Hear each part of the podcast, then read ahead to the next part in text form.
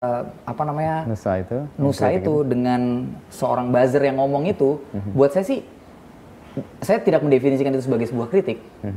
Saya malah mendefinisikan itu sebagai sebuah uh, nyinyiran untuk bikin rame aja, membuat polarisasi makin tajam gitu. Uh, makanya kenapa harus saya respon? Karena saya uh, menolak bila karya saya dipakai sebagai alat dagangan politik identitas. Sebenarnya itu sih yang yang mau saya yang mau saya respon.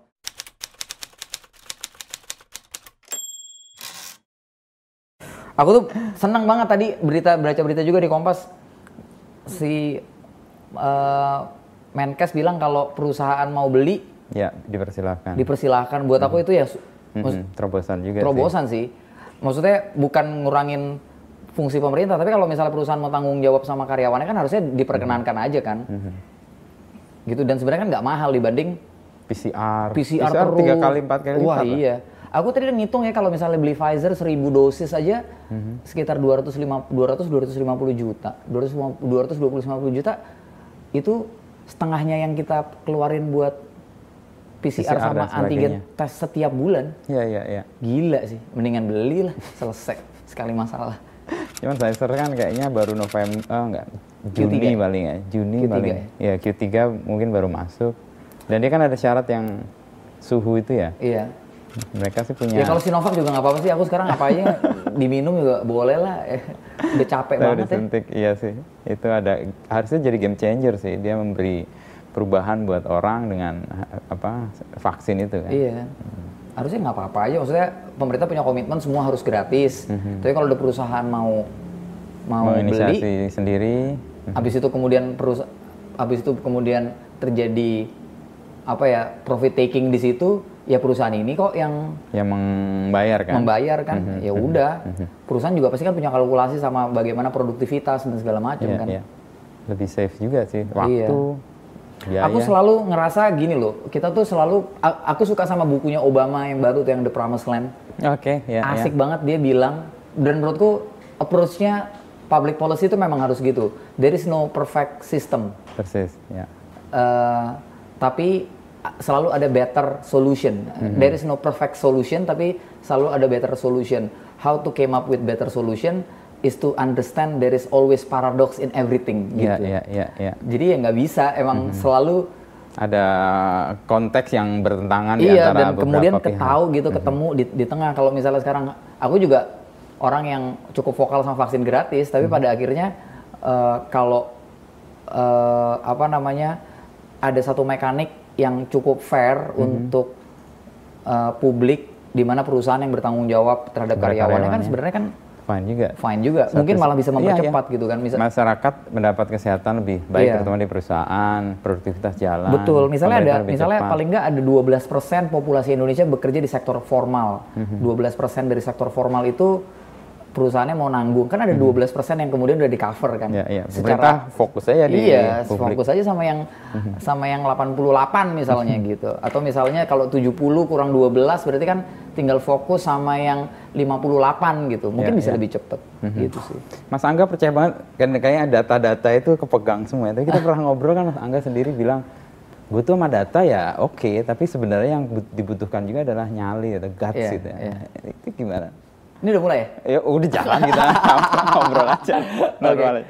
Eh, sebenarnya aku selalu melihat bahwa eh, dalam sebuah proses decision making tuh dibutuhkan banyak sekali input gitu Eh, dan aku selalu ngelihat bahwa apa namanya input ini bentuknya apa pun tuh adalah data Oke. jadi data tuh nggak selalu sekedar sesuatu Angka, yang gitu ya. angka atau sifatnya atau sifatnya pendekatannya research. Mhm. Tapi aku selalu juga ngerasa bahwa misalnya aku ngobrol sama Mas Inu, Mhm. bahkan ketika kita lagi ngobrol ngopi, tapi aku dapat sebuah insight gitu, Mhm. I think that's data gitu. Maksudnya itu data yang aku kelola dan ini yang aku kelola untuk kemudian connect the dots dan bikin roadmap atau bikin strategi strateginya Mhm. gitu. Nah dari situ baru kan pengelola pengolahan itu kan apa namanya punya layer masing-masing Ya, gitu ya. kan. Dan pencernaan juga panjang biasanya Iya kan. gitu. Dan dan dikunyah dan gitu. pada akhirnya tapi eh, in any circumstances kita pasti akan eh, ketemu sama banyak pilihan. Mhm, mhm. Setelah kita setelah kita dapat dapat dan kita masukan segala kita macam ya. masukin terus kita saring Kita kita kunyah tetap akan- gitu. pa- pasti akan ketemu sama dua paling tidak dua pilihan Mhm. lalu kemudian kan yang membuat kita akhirnya ambil decision untuk gue pilih yang A atau gue pilih yang B. Mhm. itu kan guts gitu. Maksudnya guts. Apa sih guts? Guts adalah kalau yang bisa aku artikulasikan gitu ya. Guts tuh eh, kesadaran Mhm. dan kesadaran terhadap kapasitas kita menerima risiko dari kalau misalnya kita ambil keputusan A gitu. Mhm. atau kalau ambil keputusan B. Jadi yang aku pikirin memang risikonya kenapa aku pikir keputusan A? Oke gue ambil keputusan A. Kalau terjadi ada resiko ini? Resiko atau up ambil. atau mess up gitu aku tahu. Aku mesti ambil ambil eh, apa namanya eh, konsekuensi apa dan kita kita bisa afford konsekuensinya. Kalau aku nggak bisa afford konsekuensinya pasti juga nggak akan diambil gutsnya itu ya? Nggak senyali gutsnya ya. pasti nggak akan muncul juga gitu. Jadi eh, apa namanya berpikir strat ya ini kayak strategic thinking sih mas. Maksudnya Iya, iya. berpikir sampai ujung gitu eh, sampai finish line kita objektifnya apa.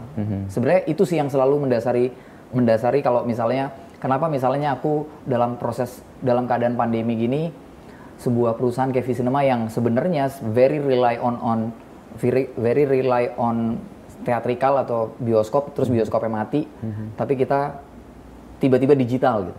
Maksudnya tiba-tiba bikin bioskop online tiba-tiba bikin V Campus V, Ya. uh, Visinema Campus digital namanya V Campus gitu. Terus kita mau rilis Domikado jadi dalam kurang lebih uh, kurang dari satu tahun ini sebenarnya kita punya tiga inisiasi digital yang nyedot semua resources kita ke ke sana. Eh, tapi kita tahu karena kalau kita ambil ini bukan cuman sekedar eh, bahwa ini sesuatu yang necessary kita kita lakukan saat pandemi, cuman kita ngerasa bahwa kalau ini kita berhasil dan kemudian kita bawa keluar dari pandemi, ini akan jadi alternatif baru. Nggak cuman akan jadi solusi di ketika pandemi, persoalan Iya. pandemi tapi kita persoalan pandemi, tapi kemudian pandemi menyadarkan kita bahwa secara s- structural, baik industri maupun sosial, kita punya problem di sini. Contohnya bioskop online gitu. Eh, pertanyaannya adalah, ini jadi game changer nggak saat pandemi? Iya. Tapi pertanyaannya, pertanyaan berikutnya, setelah pandemi, apakah ini akan tetap relevan? Kan pertanyaannya itu selalu. Saya bilang sama teman-teman, di negara-negara maju eh, distribusi film tuh selalu punya window yang cukup panjang. Di Indonesia tuh windownya dari teatrikal langsung ke TV dulu. Kita nggak pernah punya bisnis DVD yang ses- Gede, ya. yang, yang yang yang besar kayak di Amerika misalnya. Home video tuh nggak pernah gede di Indonesia. Jadi revenue stream selalu kalau nggak dari digital, eh so- sorry kalau nggak dari teater Ke TV. larinya ke TV. Lalu kemudian muncullah Netflix dan kawan-kawan. Ada presiden sebelum TV masuk ke SVOD atau subscribe video on demand. Tapi di negara-negara maju kayak Korea, Jepang, Amerika, mereka tuh punya PVOD atau TVOD, premium video on demand atau transaction video on demand. Jadi sebelum masuk ke subscribe, sebelum masuk ke home video, sebelum Ada masuk ke itu ya. TV, ada tahapan di mana mereka bisa bayar per per view, uh, pay per view, yang mekanik transaksionalnya mirip seperti bioskop, tapi di medium yang berbeda. Ya. Di Indonesia belum ada. Jadi kalau misalnya bioskop online ada, maka Itu dia akan ngisi, ya? Ah, ngisi see. window tersebut dan akan jadi the only player yang fokus. Eh, apakah yang lain bisa melakukan hal yang sama? Secara teknologi memungkinkan kalau tiba-tiba mereka ikut cara kita dan melihat peluangnya juga melihat ya. peluangnya. Tapi mereka kan punya bisnis model yang udah mereka invest dari awal. Nggak se- nggak segampang itu mereka akan shift. ya, ya. Gitu. Sementara kita udah dari awal fokus ke TVOD atau transaction video on demand. Kita nggak fokus ke SVOD dan bahkan mungkin nggak akan pernah ada SVOD-nya kita. Iya, iya. Gitu. Dan buat saya ini ketika nanti setelah pandemi ini akan tetap jadi alternatif gitu. Ini akan memperkaya industrinya. Jadi at least di pandemi ini kita nggak cuman nggak cuman berusaha pro- for the sake of productivity tapi memang kita eh, apa namanya eh, trying to build a solution gitu buat buat buat industrinya. Juga kayak misalnya di V Campus yang akan rilis eh, bulan depan eh, apa namanya kita punya competitive advantage. Dalam 12 tahun perjalanan di Cinema kita kerja banyak sama kolaborasi sama banyak orang. Oke. mulai dari penulis pe- pembuat lagu eh, arsitek you name it lah. Yang Animator terakhir juga ya. animator, em, apa namanya eh, civil society, eh, kita punya banyak banget. Kalau kita kalau kita sebarin net- network kita di dalam di atas meja, kita punya banyak banget. Pertanyaan, eh, terus kemudian kita juga punya program Visirama Kampus sebelum pandemi kita ini ruangan ini adalah ruangan Iya, iya, Visirama saya Kampus sebenarnya. Jadi di kita bahkan mendonasikan 20% space kantor kita untuk Untuk- untuk Visirama Kampus untuk uh, development program di sini yang waktu itu memang kita bikinnya gratis. Gari Nugroho pernah ada di ruangan ini, Iya, iya. Dadi Laksono pernah ada di ruangan ini, Tom Abrams pernah bahkan Tom Abrams kita kita impor langsung dari USC pernah ada di ruangan ini buat ngomong gitu. Nah, ketika pandemi kan ini nggak bisa jalan. Persis ya. Lalu kita se- sesimpel kenapa nggak kita bikin Media digital. digital. aja gitu. Dan semua network yang ada di atas meja ini kita ajak jadi mentor. Ah. Ternyata nama-namanya prominent semua. Kita bisa punya kita bisa punya kelas leadership yang dimentorin langsung sama Pak Gita Wiryawan. Ah sih, ya, ya, kita Pak punya Gita. kelas arsitektur yang dimentorin langsung sama Andra Matin. Andra Matin. Kita punya kelas directing, bukan Angga nih yang ngomong, tapi Gari Nugroho yang jadi mentor gitu. Dan kemudian kita bisa ngumpulin dalam dalam satu bulan kita bisa punya setidaknya 38 maestro di bidang masing-masing dari network kita yang komit untuk punya mentorship program di Di V Campus. kampus itu ya. Dan menurut aku ini adalah potensial gitu. Nggak ada yang permainan yang ini. Jadi setelah pandemi ini akan tetap akan terus jalan, Jalan, gitu. iya, iya. Eh, mau mau belajar bikin lagu, songwriting, ada Meli Guslau. Mau belajar Prominent semua ya. Iya. Meli Guslo, Iya, Andra makanya, Bro, Martin, Andra- Gari Nugroho. Iya, terus mau belajar apa namanya eh, develop eh, apa ya kayak sesuatu yang sifatnya urban culture atau atau atau pop culture jadi sesuatu yang eh, punya commercial value bisa belajar dari teman-teman yang bikin seringai dan lawless Oh, burger. Iya, iya, iya. terus mau belajar tentang eh, panggung musikal atau Mhm. teater belajar langsung dari Happy Salma gitu Eh, mau belajar filosofi dan film belajar langsung dari Dian Sastrowardoyo gitu Mhm. Iya, semua prominent names karena kita punya Jaringan teman-temannya ya. gitu Mhm. Eh, mau belajar jadi barista bisa belajar langsung dari Muhammad Aga Ya, yang ya. juga main di filosofi kopi dan juara juara Juara barista ya. juara barista gitu Eh, ini yang kita yang kita yang kita akhirnya kita pastiin untuk kita jalanin Ini bulan depan? bulan depan Oke. bulan depan Ini dua hal yang saya baru dengar ini sesuatu yang menurut saya kalau kita mau mengeluh dan meratap di pandemi kan banyak banget Banyak. listnya banyak tapi Mas Angga melakukan sesuatu yang beyond itu sih Nah, yang yang yang satu yang yang bakal jadi yang bakal jadi ultimate ultimate rilis kita yang menurut saya adalah Domikado sebenarnya. Domikado. Domikado ini bentar lagi kira-kira? rilis. Sebentar Uh, lagi juga. Mungkin Q2 rilis. Q2, Kita oke. lagi siapin. Uh, sebenarnya berangkat dari kegelisahannya Anggia sih. Kegelisahan Anggia sama saya uh, eh, saya sama istri ngelihat soal apa anak terhadap anak. Oke. Dalam pandemi ini buat saya yang paling menyiksa itu anak. yang Orang paling tu- tersiksa Paling tersiksa. Oke. Paling tersiksa tuh anak.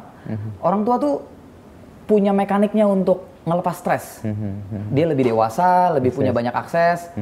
Mau ngapain bisa, mau keluar masih punya ya, ya. banyak lah hal yang Punya bisa. sarana untuk dia melakukan Iya. banyak hal Masih bisa kerja, masih bisa anak udah anak udah apa? Kerjaannya di rumah mulu. Mhm.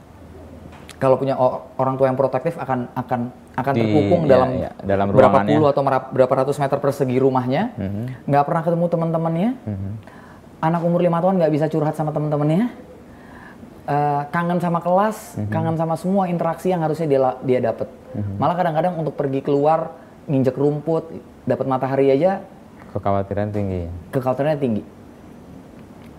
Terus we came up with a, with an idea gitu. Gimana kalau kita punya konten yang bisa membuat interaksi anak sama orang tua tuh lebih level up Hmm. Uh, kita sadarin bahwa di saat pandemi ini akhirnya orang tua harus jadi guru. Persis, ya. Orang tua harus jadi sahabat. Jadi orang koki tua, juga. Masakin kesukaan iya, semua. Iya gitu kan. Maksudnya orang tua harus kemudian harus jadi jadi tapi kita nggak punya platform Indonesia atau atau sesuatu di Indonesia yang bisa jadi tools untuk interaksi tersebut. Oke. Okay. Gitu. Nah, ini kita mau bikinin apps yang namanya itu. Domi, Domikado. Akan ada 25 karakter hmm. uh, dengan karakternya masing-masing.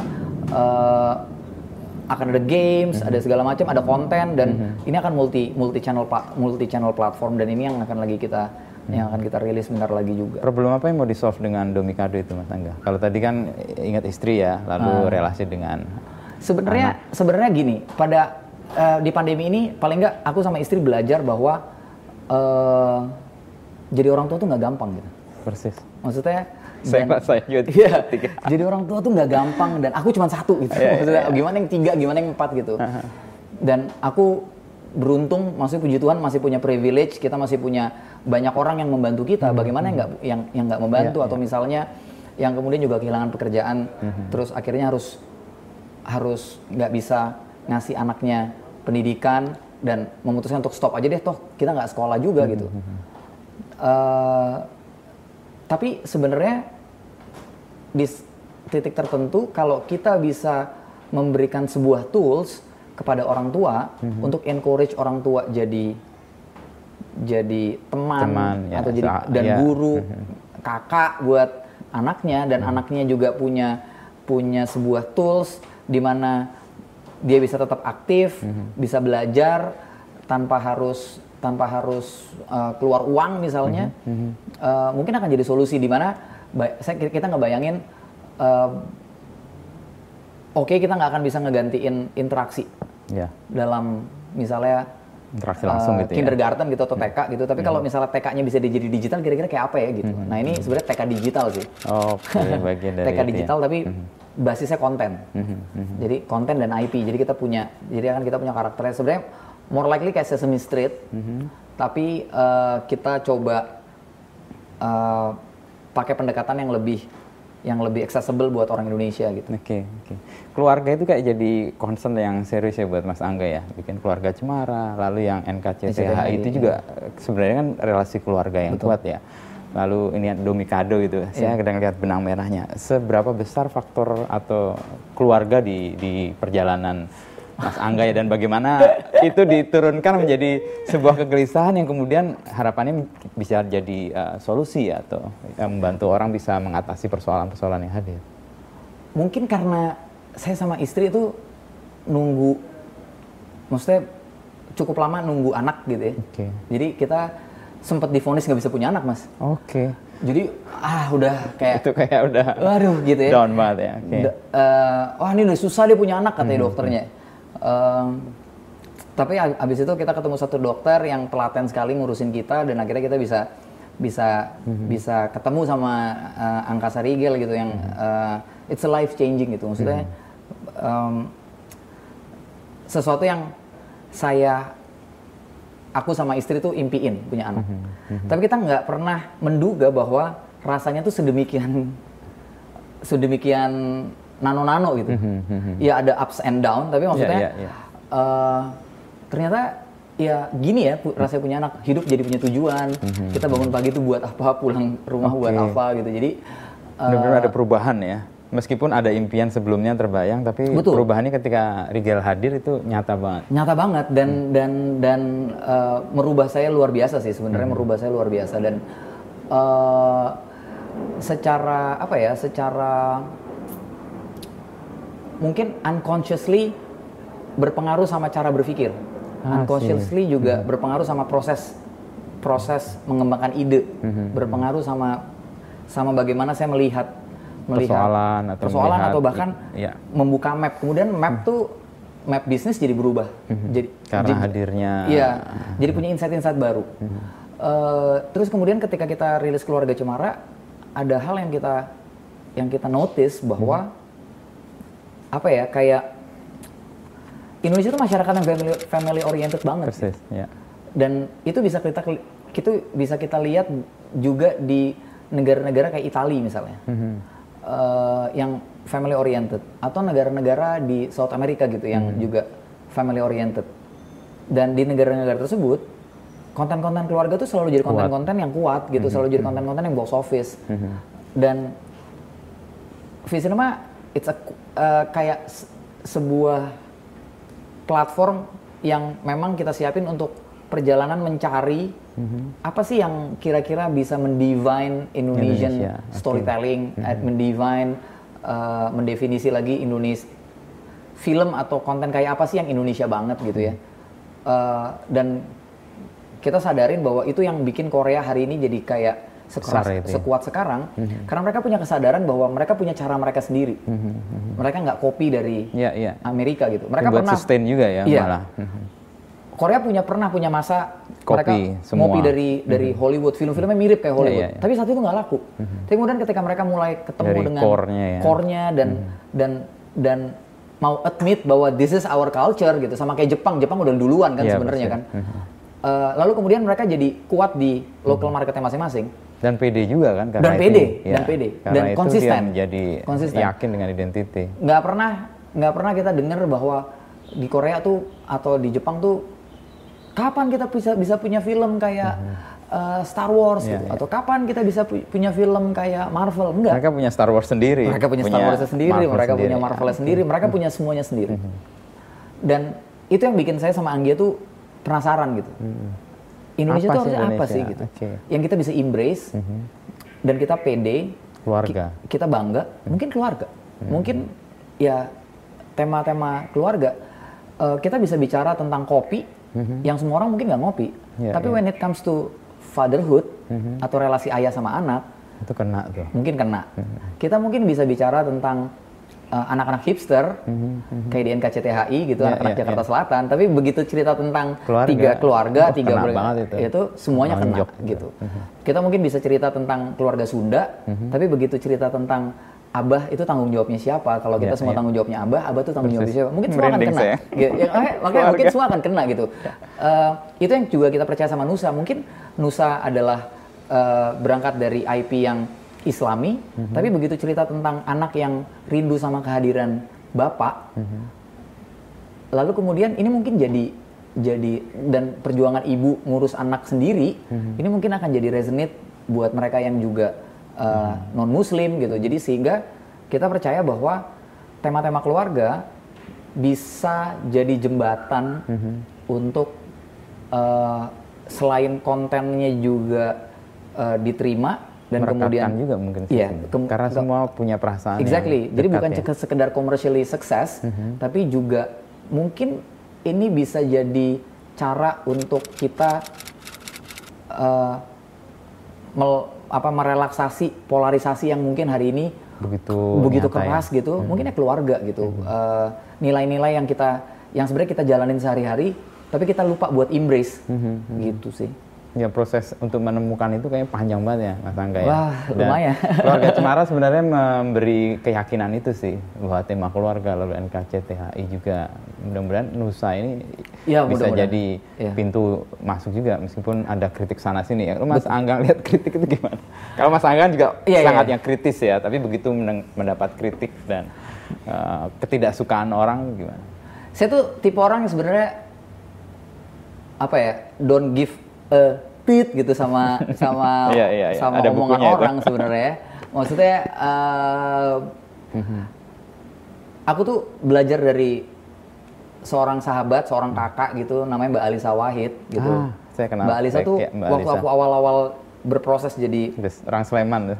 Iya. tinggal di sana dulu. jadi aku berawal-awal proses jadi eh, sutradara gitu ya. Mbak Alisa tuh sempat pernah punya satu kesempatan. Jadi waktu itu aku pernah punya tempat di Kemang dan kita sering bikin baku dapa. Jadi ma- Oke, bawa makan. ya Ya, arisan, kumpul bawa ya. makan, terus makan bareng-bareng. Di situ ada rahung, ada glen, ada Ah, rahung, eh, ya, ya, ada ya. baga. Jadi semua orang dari segala cara Etnis berpikir ya, tuh ngumpul di situ lah. Ya tempat kita buat ngobrol dan Mbak Alisa tuh suatu hari pernah ngingetin aku dengan satu hal tentang kritik. Dia bilang gini, kita tuh nggak bisa dengerin banyak orang.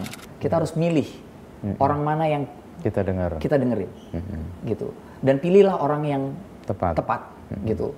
Bukan orang yang cuma setuju sama kita. Oke, persis itu ya. Hmm. Sehingga ya saya memilih orang-orang yang yang punya apa ya yang saya kasih privilege-nya untuk saya dengerin gitu. Mhm, Jadi selain orang-orang itu saya nggak peduli sih. Oke. Gitu. Eh, Meskipun beragam juga jenis beragam banget, beragam banget. dan, hanya dan tumbuh, ya. Iya, dan iya. tumbuh. Misalnya tiba-tiba aku ketemu sama Mas Inu ngo- ngopi dan aku rasa Mas Inu adalah orang yang orang yang layak untuk didengarkan, maka listnya akan nambah dan listnya nambah terus. Semakin lama Mhm. Oke, semakin oke. banyak memang nggak pernah berhenti listnya gitu. Tapi ya aku berusaha mencari itu. Mhm. Jadi kalau orang yang ternyata memang punya nggak cuma punya kapasitas ya kadang-kadang Ya. mungkin dia orang biasa tapi dia sincere Mhm, mhm. ya aku dengerin Oke. gitu. Mhm. Eh, contohnya misalnya eh, apa namanya ada satu kejadian di mana NKCTH ini udah mau rilis nih. Mhm. Terus tiba-tiba ada satu karyawanku secara grade agak jauh di bawah, Mhm. tapi aku tahu nih anak nih selalu punya daya kritis yang menarik Oke. dan cara pandangnya berbeda. Terus dia datengin aku cuma bilang gini, Mas, cara promonya salah. Bayangin nggak Mas, ketok pintu ngomong ke bosnya, Mas, Oke. cara promonya NKCTI salah. Emang harusnya gimana? Dia ceritain, ide gue gini, gini, gini, gini. Harusnya lo punya satu titik yang ngerekatin semua hal. Cari deh. Oke. Terus akhirnya aku telepon satu karyawanku yang aku percaya juga. Dan sebenarnya dia bukan chief di, Di divisinya. Mhm. Aku bilang, eh Challenge ya. challenge, cari satu kalimat atau satu hal yang kira-kira bisa ngegambarin ini semua. Dia tonton lagi dua hari. Terus dia ke- keluar, Mas, ini setiap keluarga punya rahasia. Oke kita pakai, berubah semua, Mas. Oke. Akhirnya 2 juta, koma 2 juta penonton. Eh, jadi nggak pernah sebuah proses memang identik dengan seseorang. Mhm, mhm. Kecuali dia misalnya karya kayak pelukis gitu. Ya, ya, Bahkan ya, lukisan ya. pun kita Dia bisa nanya orang, bisa ya. nanya ke pelukisnya datang dari mana mana, gitu. Jadi ya. nggak pernah akan ada satu proses yang Pure, ya. pure sama satu orang. Dan eh, apa namanya? eh, bagaimana bisa terus mengenhance proses itu jadi proses yang lebih baik adalah belajar terima kritik sebenarnya. Dan yang paling penting selain belajar terima kritik, bisa mendefinisikan mana kritik mana bukan. Ya, ya, persis. Kalau yang kemarin eh, apa namanya Nusa itu. Nusa itu dengan seorang buzzer yang ngomong itu, buat saya sih, saya tidak mendefinisikan itu sebagai sebuah kritik. Saya malah mendefinisikan itu sebagai sebuah eh, nyinyiran untuk bikin rame aja, membuat polarisasi makin tajam gitu. Eh, makanya kenapa harus saya respon? Karena saya eh, menolak bila karya saya dipakai sebagai alat dagangan politik identitas. Sebenarnya itu sih yang yang mau saya yang mau saya respon. Misalnya dia bilang, misalnya saya mau jawab, misalnya eh, Felix Xiao gitu terlibat di di Nusa. Saya bisa bilang Felix Xiao tidak terlibat di Nusa. Tapi apakah teman-teman beberapa teman yang bekerja di Nusa nggak boleh temenan sama Felix Xiao gitu? Maksudnya ini kan dua konteks yang berbeda. Iya. Ada konteks kreatif, ada konteks personal masing-masing. Apakah misalnya salah satu uh, partner saya punya punya apa namanya pu- percaya sama saksi Yehova misalnya, terus kemudian dia nggak layak kerja Untuk sama saya, sama, kan enggak maksudnya juga. Mhm. itu kan ma- malah tidak toleran gitu kan. Konteks pribadi sama konteks bekerja harusnya uh, dipisahkan. ya. ya, ya. Eh, yang saya percaya film Nusa sampai titik ini Anggia, teman-teman Little Giants, teman-teman Rian Adriandi yang juga head of studio film animation eh, masih membuat film yang sangat merepresentasikan visi visi cinema selama 12 tahun terakhir Dan itu dijaga. dan itu dijaga. Eh, kita bikin Cahaya dari Timur, kita bikin Surat dari Praha, kita bikin Filosofi Kopi, kita bikin Keluarga Cemara, kita bikin NKCTHI.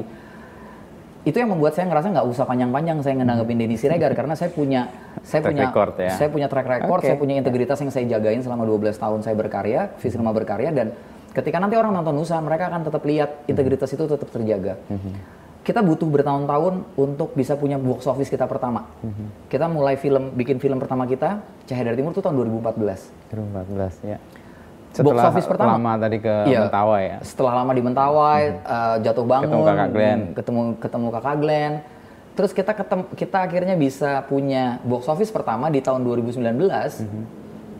Itu setelah lima tahun. Itu Dan satu Keluarga hal yang, Cemara itu ya. keluarga Cemara. Dan satu hal yang saya sangat bangga sama sama entitas ini sama kelompok ini adalah kita mendapatkan box office pertama. Pertama tanpa keterlibatan besar saya. Jadi saya nggak terlibat secara Langsung. masif. Mhm, karena produsernya Anggia sama Gina. Direkturnya Yandi. Oke. jadi nggak ada sayanya Mhm. gitu. Penulisnya Gina sama Yandi. Nggak ada sayanya tapi kemudian eh, kelompok ini berhasil nunjukin bahwa nggak butuh angga buat untuk- bisa sukses. Mhm, mhm. yang kedua nggak butuh merubah visinya perusahaannya atau visi yang kita selama ini kita itu Perjuangkan. Mhm. untuk perjuangkan untuk bisa sukses.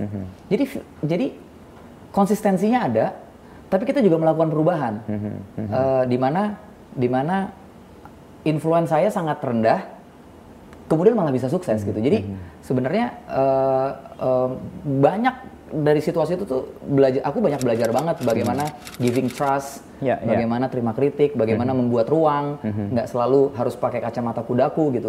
Dan dan turns out itu berhasil. Jadi eh, apa namanya kalau sekarang ada satu kelompok atau dua kelompok atau bahkan tiga kelompok berusaha menyerang Nusa dengan cara polarisasi percaya deh. Kalian cuma akan mukul angin karena kalian nggak akan kena kita gitu. Kita udah kita adalah perusahaan yang udah melalui proses jatuh Panjang, bangun ya, ya. panjang kita nggak akan kita you won't harm us dengan cara yang kayak gini. Malah malah yang yang dan kita lihat hari ini yang stand up buat kita lu juga Banyak, ya. banyak gitu kan.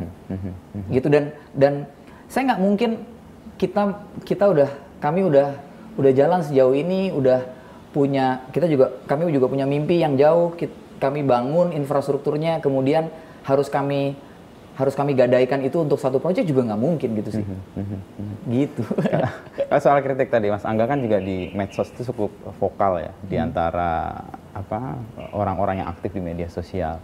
Dan satu lagi yang ingin saya tanya, sikap Mas Angga sangat kritis itu kalau direspon orang seperti Mas Angga merespon gimana? Mas Angga lihat ya udah, gue pilih-pilih aja sih orang yang kritik gue, yang sincere, yang dia punya Iya. ketulusan untuk itu dan Iya. harus gue dengar atau cuman gue abaikan aja.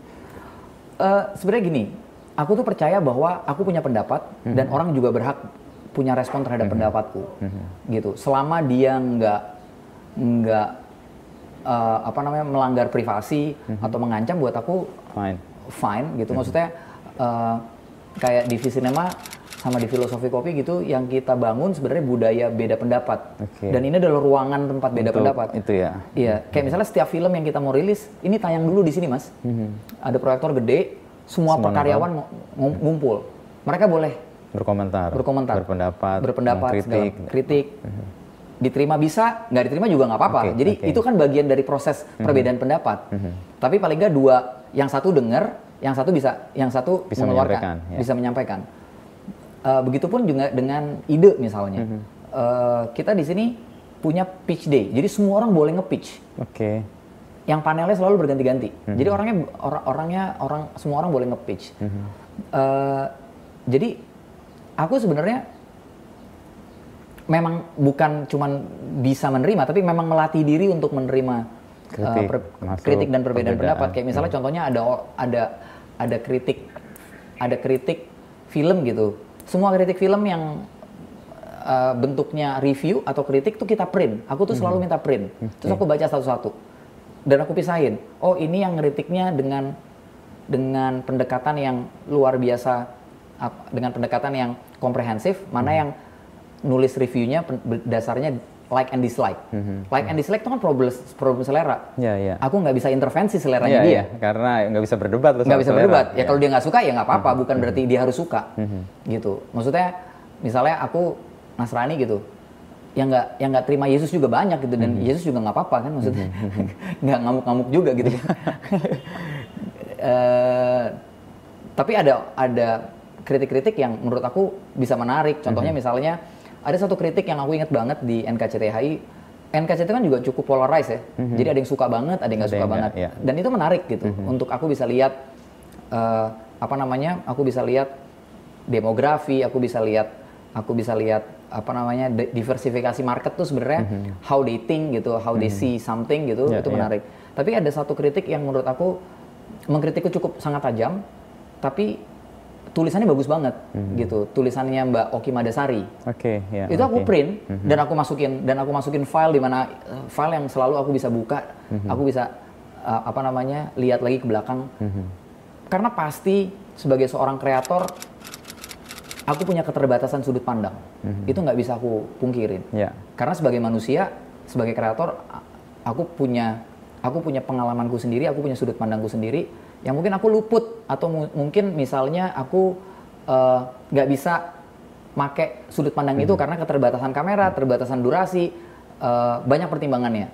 Dan sudut pandang sudut pandang itu tentu perlu aku aku butuhkan untuk membantuku tumbuh sebagai seorang kreator yang lebih peka, seorang kreator yang yang lebih eh, apa namanya, yang lebih apa eh, punya empati gitu, yang lebih eh, meningkat supaya intelektualku juga berkembang.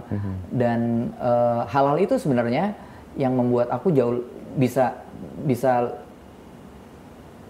apa ya bisa punya sikap-sikap lebih kritis. Karena aku aku sebenarnya eh, kreator yang juga salah satunya yang tidak hanya dibangun oleh pengalaman di jalanan tapi dibangun oleh dialektika dialektika tersebut orang lain. dari orang lain Dengan sudut pandang yang berbeda. Iya, malah misalnya contohnya Visinema tuh minta seorang sekolah, aku nggak bisa sebut nggak usah sebut namanya, tapi dia scholar S3 di Inggris film studies. Oke. Kita kasih semua film kita, Mm-mm. Untuk dia lihat. tulisin dong, apa sih yang kita li, apa sih yang menurut kerjakan. anda kita kerjakan yang kita luput gitu. Eh, dari pendekatan apa? Jangan cuma dari teknis, tapi dari pendekatan kultural, dari pendekatan sosial. Udah dari- jalan? Udah jalan, udah Dan jalan. pasti memperkaya ya. Wah, luar biasa. Dari ruang yang tadinya nggak dilihat. Wah atau benar, yang- luar biasa. Jadi kayak misalnya a- ada nggak sih dalam konteks dalam apa yang udah kita buat di belakang, kita punya problem melihat isu gender misalnya, itu kan penting. Maksudnya Iya, iya, iya. sensitivitas itu Nggak perlu, sadar kan kita iya ya, kita nggak sadar dan kita perlu ngelatih terberi. sensitivitas itu perlu dilatih supaya eh, teman-teman di sini termasuk aku juga eh, ya punya upgrade gitu in- secara intelektual, secara empati, secara kepekaan Iya, nggak gitu. melanggengkan apa yang sudah Iya. bertahun-tahun di Iya. Karena dari lima prinsipnya Visinema dalam berkarya kita punya satu namanya progres. Jadi itu yang selalu kita cari. Jadi ko- progres itu nggak sekedar secara teknis juga, tapi iya. juga secara uh, apa namanya uh, uh, pendekatan, gagasan gitu, pendekatan berkaryanya, gagasannya gitu. gitu. Ya, progres yang tadi saya dengar dari Mas Angga banyak karya yang memberikan milestone Mas Angga nggak les inilah nggak banyak terlibat ini kan sebenarnya juga progres kan Iya, artinya kan iya ini dong. jadi ruang yang Sangat. terbuka untuk orang Iya. bisa berkembang bahkan mungkin Angganya sendiri akan makin surut tetapi Betul, betul. sesuatu yang lain bisa tumbuh ini kan problem dari banyak perusahaan atau banyak rintisan ketika founder atau ketika pemiliknya gitu ya sudah tidak aktif lagi nggak bisa murni ini Mas Angga udah merintis ini dan terbukti sebenarnya apa itu sudah di bagian dari kepikiran hal progres? Sebenarnya karena uh, tesisnya dimulai dari waktu saya pertama kali melihat waktu saya pertama kali dapat pendanaan investasi dari equity partner yang masuk gitu, terus saya mulai masuk ke dunia dunia startup lah ya kasarnya Oke, ya maksudnya. iya. Dan di situ ada satu frase yang saya terganggu. Kalau misalnya si investor tuh cenderung invest in founders. Oke Benar bahwa founders tuh adalah key-nya. juga, ya. Tapi eh, saya mengganggu karena mereka nggak bisa cuma lihat saya gitu. M- Mereka juga harus lihat bahwa secara ekosistem perusahaannya tuh mampu, bukan sekedar bahwa kita bahwa kita bisa afford narik talent-talent terbaik termahal untuk kerja di perusahaan kita, tapi bagaimana dia tumbuh dari dari yang sebelumnya jadi eh, perusahaan yang bisa punya kapasitas buat nurture. Gitu. karena saya percaya banget sama nurturing. Dan eh, mungkin Visinema adalah perusahaan yang kalau rilis film nama produser tuh ganti-ganti. Oke. Karena, karena, kalau itu di sini bagian dari itu nurture bagian dari ya? sini bagian dari nurture. Jadi kayak misalnya eh, misalnya Mas Inu misalnya kerja di Visinema terus tiba-tiba Mas Inu eh, punya ide. Maka Mas Inu ketika idenya diterima maka Mas Inu lah yang akan lead di idea. bukan orang lain. Mas Inu yang akan lead di idea.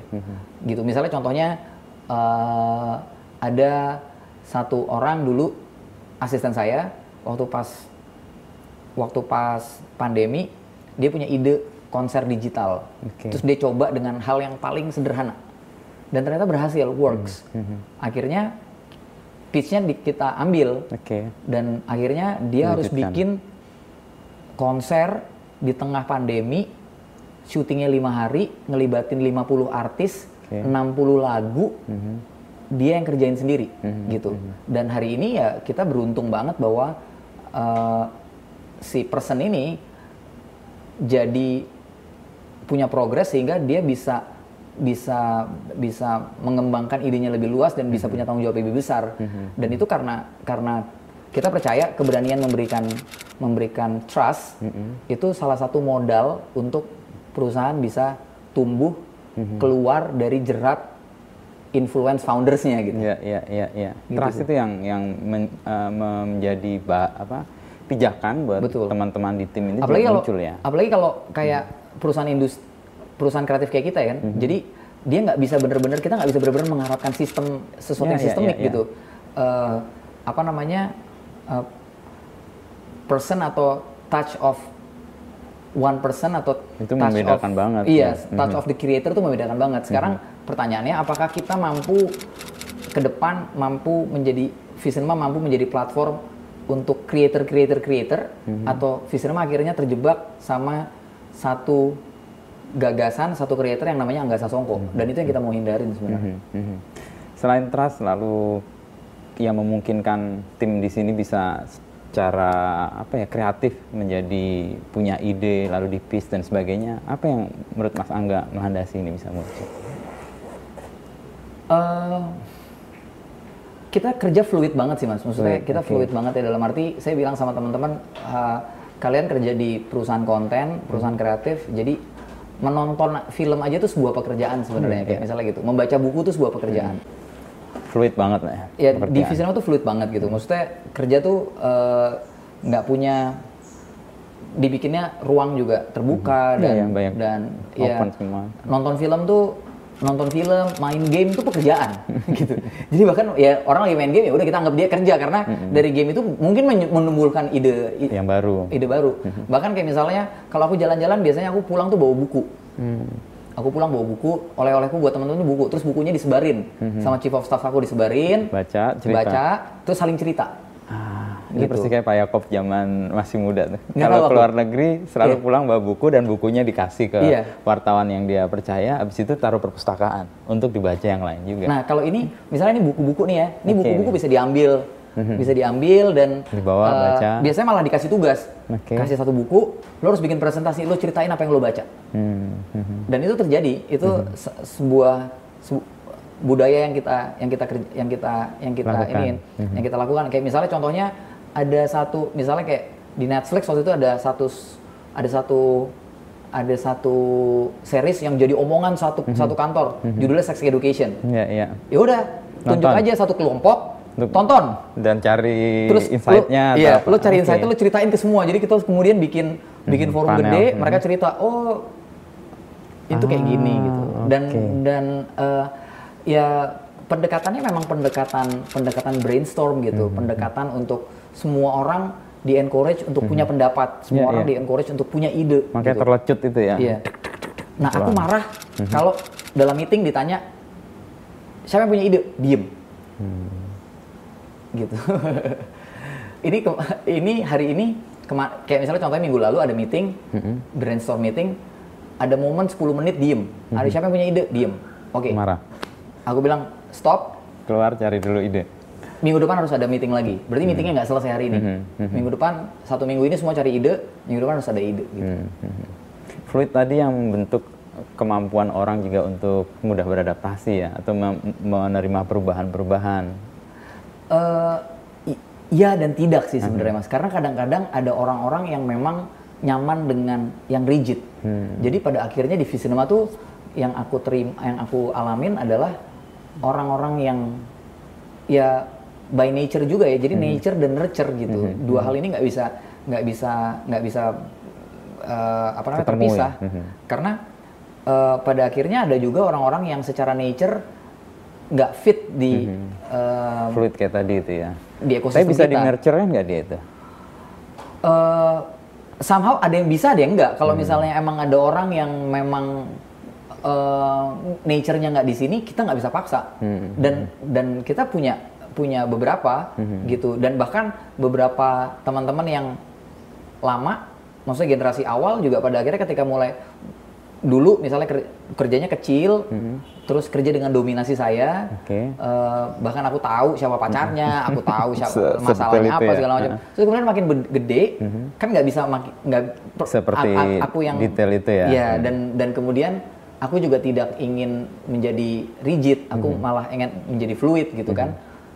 Uh, ada beberapa yang juga akhirnya akhirnya uh, terpental juga karena hmm. by nature mungkin uh, tempatnya nggak lagi fit buat dia dan sebenarnya nggak ada nggak ada masalah. Mm-hmm. Kemudian mereka uh, memutuskan untuk punya relasi yang berbeda, misalnya, oh gue jadi freelance aja deh. Juga mm-hmm. kita masih terima, maksudnya kita masih kita masih uh, punya pool yang punya pool talent yang besar dan kita juga rawat mereka yang mm-hmm. yang lama, mm-hmm. yang mm-hmm. yang akhirnya ngerasa uh, mungkin uh, ini bukan tempat yang fit lagi buat yeah, yeah. buat saya gitu mm-hmm. misalnya full talent atau kita ngomong talent mas Angga kan sering menyebut susah cari talent di industri kreatif kayak yeah. gini di media juga terasa betul sih bahwa cari talent yang pas dengan uh, kebutuhan media itu juga nggak yeah. mudah meskipun lulusan universitas banyak banget mm. uh, Visinema Kampus itu apa solusi juga solusi. untuk itu untuk memberikan uh, apa bibit-bibit atau setidaknya membantu orang-orang punya talent yang dibutuhkan di industri kreatif